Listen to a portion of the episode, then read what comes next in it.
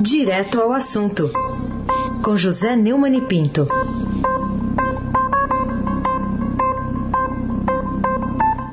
Oi, Neumani, bom dia. Bom dia, Raíssen Abac, Carolina Ercolim. Bom dia. Laís Gotardo, Ronaldinho Mendes e o seu transatlântico no Suez. Moacir Biasi, Clã Bonfim, Emanuel, Alice e Isadora. Bom dia, melhor ouvinte. O ouvinte da Rádio Eldorado, 107,3 FM. Ai, sem abaque, o tríplice coroado, o craque. Bom, Neumani, vamos começar aqui falando sobre essa capa de hoje do Estadão. O Brasil deve ter pior resultado das economias emergentes, é o destaque de hoje. É, depois dessa notícia, essa notícia trágica, o que, o mundo fará dos anúncios mirabolantes que a gente tem ouvido aí do ministro da Economia Paulo Guedes? É, basta ver os dados divulgados hoje da inflação de outubro em vários países, deixando claro o problema é global. São efeitos colaterais da Covid-19 sobre a economia, combinados com choques climáticos e tecnológicos, que explicam o quadro segundo os economistas que o Estadão ouviu e que estão na, no principal noticiário da economia e também na manchete da primeira página. Mas no Brasil, as remarcações de preços, segundo o registro do Estadão, são mais frenéticas. É um problema histórico da economia nacional, gravado agora pela taxa de câmbio e pela crise hídrica. Desta vez, até americanos e europeus, acostumados com inflação baixíssima na década, têm motivos para preocupar. A inflação no, nos Estados Unidos em 12 meses é a maior desde 1990, no Reino Unido a maior desde novembro de 2011, na zona do euro a maior em 13 anos, mas o Brasil se destaca integra o pequeno grupo das nações com inflação acumulada em 12 meses acima de dois dígitos, como mostra uma compilação do Banco de Compensações Internacionais, o chamado BIS, que é uma espécie de banco central dos bancos centrais. Com a taxa de 10,7%, o Brasil está no time de Argentina, incrível, né? com 51,7% em um ano até setembro, e da Turquia, com 19,6% no mesmo período. Essa notícia traz o óbvio que Nelson Rodrigues chamava de ululante, pois não é segredo para ninguém no mundo que a tragédia humanitária provocada pela soma da ignorância, estupidez e insensibilidade no combate à pandemia do, da Covid no Brasil é, também está sendo agravada pelo desastre da gestão econômica. E para nunca variar, o povo é que vai pagar a conta, gota a gota do suor. Carolina Ercolim, tintim por tintim. Neumani, vamos falar um pouquinho sobre é, PSDB, né, que suspendeu as prévias por falta no aplicativo, amplia essa crise, está em destaque aqui de primeira página no Estadão, a gente conversou agora há pouco com Pedro Venceslau sobre isso. Na sua opinião, o que está por trás de mais esse fracasso dos tucanos a menos de um ano da eleição presidencial de 22? É, o, a cobertura da, do fiasco completo do PSDB, ela começou há, há um ano, né? É, desde que o partido é, controlado pelo Aécio Neves, deputado federal por Minas, passou a ser é, teleguiado pelo Bolsonaro. Né? É, mas causou surpresa e preocupação em possíveis aliados de outras siglas nas eleições de 22. Houve uma falha técnica no aplicativo da votação, mas o problema revelou desorganização, despreparo, divisão, com o potencial de prejudicar a campanha de qualquer candidato ao Planalto. Né? É, segundo dirigentes de várias legendas de centro-direita que foram ouvidas pelo Estadão, é, que discutem o lançamento de um nome de terceira via para se contrapor às candidaturas de Jair Bolsonaro e do Lula, as prévias do PSDB é, acabaram aliadas por causa de instabilidade no sistema de votação, num processo que terminou por expor ainda mais o racha no partido, com troca de acusações entre os governadores de São Paulo, João Dória, e do Rio Grande do Sul, Eduardo Leite, os dois principais candidatos, tendo também aí o, o ex-prefeito, ex-governador, ex-prefeito de Manaus, ex-governador do Amazonas, é, é, uma disputa, assim, digamos, menos provável. Né? A deputada federal Mara Rocha, do PSDB do Acre, protagonizou uma confusão, né? No, nas prévias lá de Brasília, do PSDB, né? É, é, ela estava na fila para votação para escolher o candidato do partido, brigou com o presidente do PSDB do Acre, Manuel Pedro de Souza Gomes, e anunciou que sairia da legenda e apoiaria a eleição do presidente Jair Bolsonaro. A adesão do PSDB, da deputada do baixíssimo clero acriano, resulta da guinada bolsonarista incentivada por um dos controladores do poder no partido, o deputado mineiro, Aécio Neves. É, ele e o governador do Rio Grande do Sul, Eduardo Leite, são os principais responsáveis pela metamorfose dos tucanos em urubus no pleito é, de, de, outubro de 2022, que começou com essa pataquada, com essa palhaçada, com essa lambança é, de ontem. Né? Aí se abaque. Se abaque é, vocês já sabem, é o craque, é o craque. Vamos falar do Enem. O título aqui do Estadão resume: apesar, das, de, apesar de críticas de Bolsonaro, Enem trata de gênero e luta de classe. Aliás, agora há pouco eu lembrei do ex-ministro Weintraub. Eu estava em dúvida aqui se ele tinha falado a expressão odeio povos indígenas, mas falou sim. Foi naquela reunião do, de ele 22 de abril do ano passado. É. Que nós tomamos conhecimento graças à atitude do então decano no Supremo, Celso de Mello, que permitiu a divulgação da fita, do 22 é, de abril. Né? A frase dele foi: é, é, odeio o termo povos indígenas, odeio esse termo, odeio, ele repetiu. e aí, o que, que, você diz do Enem, como foi ele ontem? É um, ele é um grande sacerdote do ódio, né? É, a Renata Cafardo, que cobriu para o Estadão o Enem, é, citou na sua reportagem uh, o uso de um texto de Friedrich Engels, o coautor do Manifesto Comunista, com Karl Marx. Né?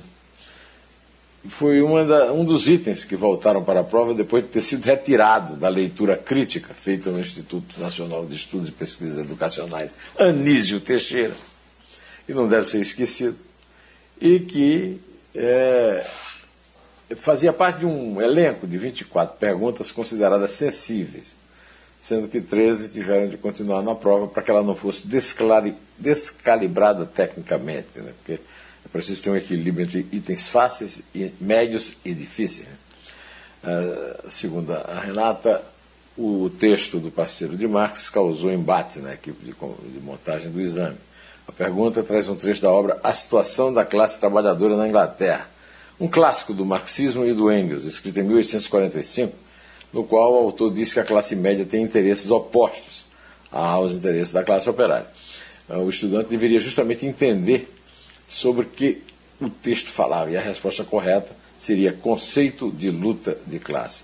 O conceito de luta de classe está, inclusive, eh, sendo eh, desprezado por um grupo chamado identitário. São os fascistas identitários. Nós vamos voltar a tratar dele aqui no nosso comentário. Né?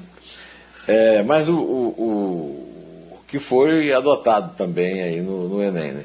A prova também eh, conteve textos, trechos da música Admirável Gado Novo, de Zé Ramalho. É, um, é uma paródia que o Zé fez, eh, meu querido parceiro, meu amigo.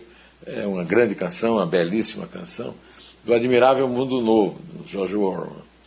É, além de canções de Gonzaguinha e Chico Buarque, de perguntas sobre racismo, escravidão, erotização da mulher, e questão indígena. É, o tema da redação né, é um tema que interessa 3 milhões de pessoas sem documentos, um problema que é longe de ser prioritário no Brasil. Né? Por enquanto, agora, desemprego, fome, é que são os problemas prioritários. Deveriam ser, inclusive, para o pessoal que fez o Enem. A intervenção notória da extrema-direita, felizmente, foi afastada. E isso se deveu à extrema burrice da cambada bolsonarista. A cassação de reitores, a invasão dos campos universitários, por tropas armadas em nada extinguiram a, a, a ocupação men, mental, ideológica da Universidade Brasileira pelo marxismo durante a ditadura militar. Agora chegou a vez do fascismo identitário, que ainda fez a gracinha né, de introduzir a metáfora de Zé Ramalho no título do romance, tirando um sarro do gado que invade as redes sociais e os jardins do palácio para bajular o mito, que quer dizer mentira. Né? Carolina Ercolim, tintim por tintim. Educação antes de tudo, acha Cristóvão, título do vídeo, né, que já está lá da série Neumann entrevista no blog do Neumann no portal do Estadão. O que, que o ex-governador do Distrito Federal diz de novo sobre a tragédia da instrução pública do Brasil contemporâneo? É, nessa semana, Carolina, é, por causa do Enem, por causa desse embate ideológico, eu resolvi entrevistar um grande especialista em educação é o professor pernambucano Cristóvão Buarque. É, Cristóvão Buarque é, foi reitor da Universidade de Brasília, foi governador do Distrito Federal e foi senador pelo Distrito Federal. Perdeu a última eleição para a Leila, Leila Bastos, não é isso? É a Leila do vôlei, né? A Leila do vôlei. Aliás, no, no fim da entrevista, ele, ele conta uma história muito interessante, que ele encontrou com um eleitor comum que disse que ele era o melhorzinho de todos. Né? Ele disse, ah, que bom que o senhor vai votar em mim. disse, não, não estou dizendo que vou votar, não vou votar no melhor, vou votar no outro. E o, o, o ele então é, entendeu isso como uma espécie de explicação do que houve na eleição. O Bolsonaro foi o outro e a Leila foi o outro. Agora, a, segundo ele, a Leila deu certo. Ele, ele, se sente muito bem substituído pela Leila, enquanto que o Bolsonaro não. Né? Então, ele defende que, em primeiro lugar, individualmente, é, a prioridade fundamental é a saúde para a vida. Né? Mas, do ponto de vista social, primeiro vem a educação. Segundo o Cristóvão, sem educação não tem progresso. E não é só melhorar a qualidade, mas matrícula, frequência, assistência, permanência e aprendizado do que é útil. Né?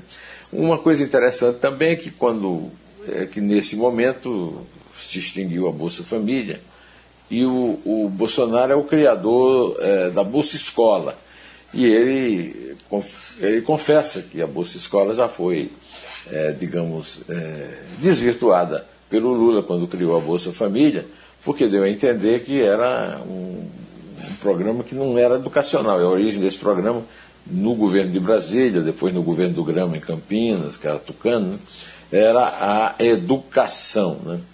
O problema, segundo ele, da fome é estrutural. Não adianta só ter comida hoje, é preciso ter certeza de que ainda terá amanhã.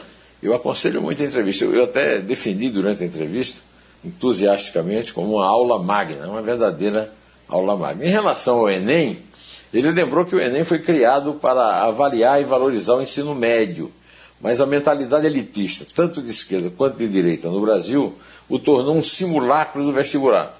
Este é o erro original que não foi corrigido e dificilmente será, está sendo mantido por gente completamente desprovida de qualquer ornato intelectual como Damares e Bolsonaro. Aí se abate, o craque.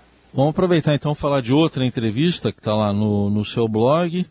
O título é História Secreta da Escravidão por Risério. É o Antônio Risério, antropólogo. E no fim das contas vai virar até uma dica de leitura que você vai trazer para a gente, né, Neune? Sim.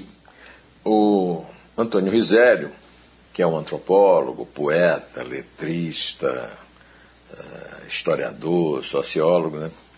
ele acaba de lançar um livro pela Top Books chamado As Sinhas Pretas da Bahia, Suas Escravas, Suas Joias. Né? É, contando que a, a, existência de um fenômeno foi revelado a ele por uma, um estudo de uma americana que ele leu, de ex-escravas é, que compravam a sua liberdade, enriqueciam muito né? e escravizavam, mas só compravam escravas mulheres, porque as escravas mulheres é, elas tinham, é, entre a capacidade de procriar e outras, outras vantagens, como propriedade, né, também a, a, a, facilidade para ganhar dinheiro.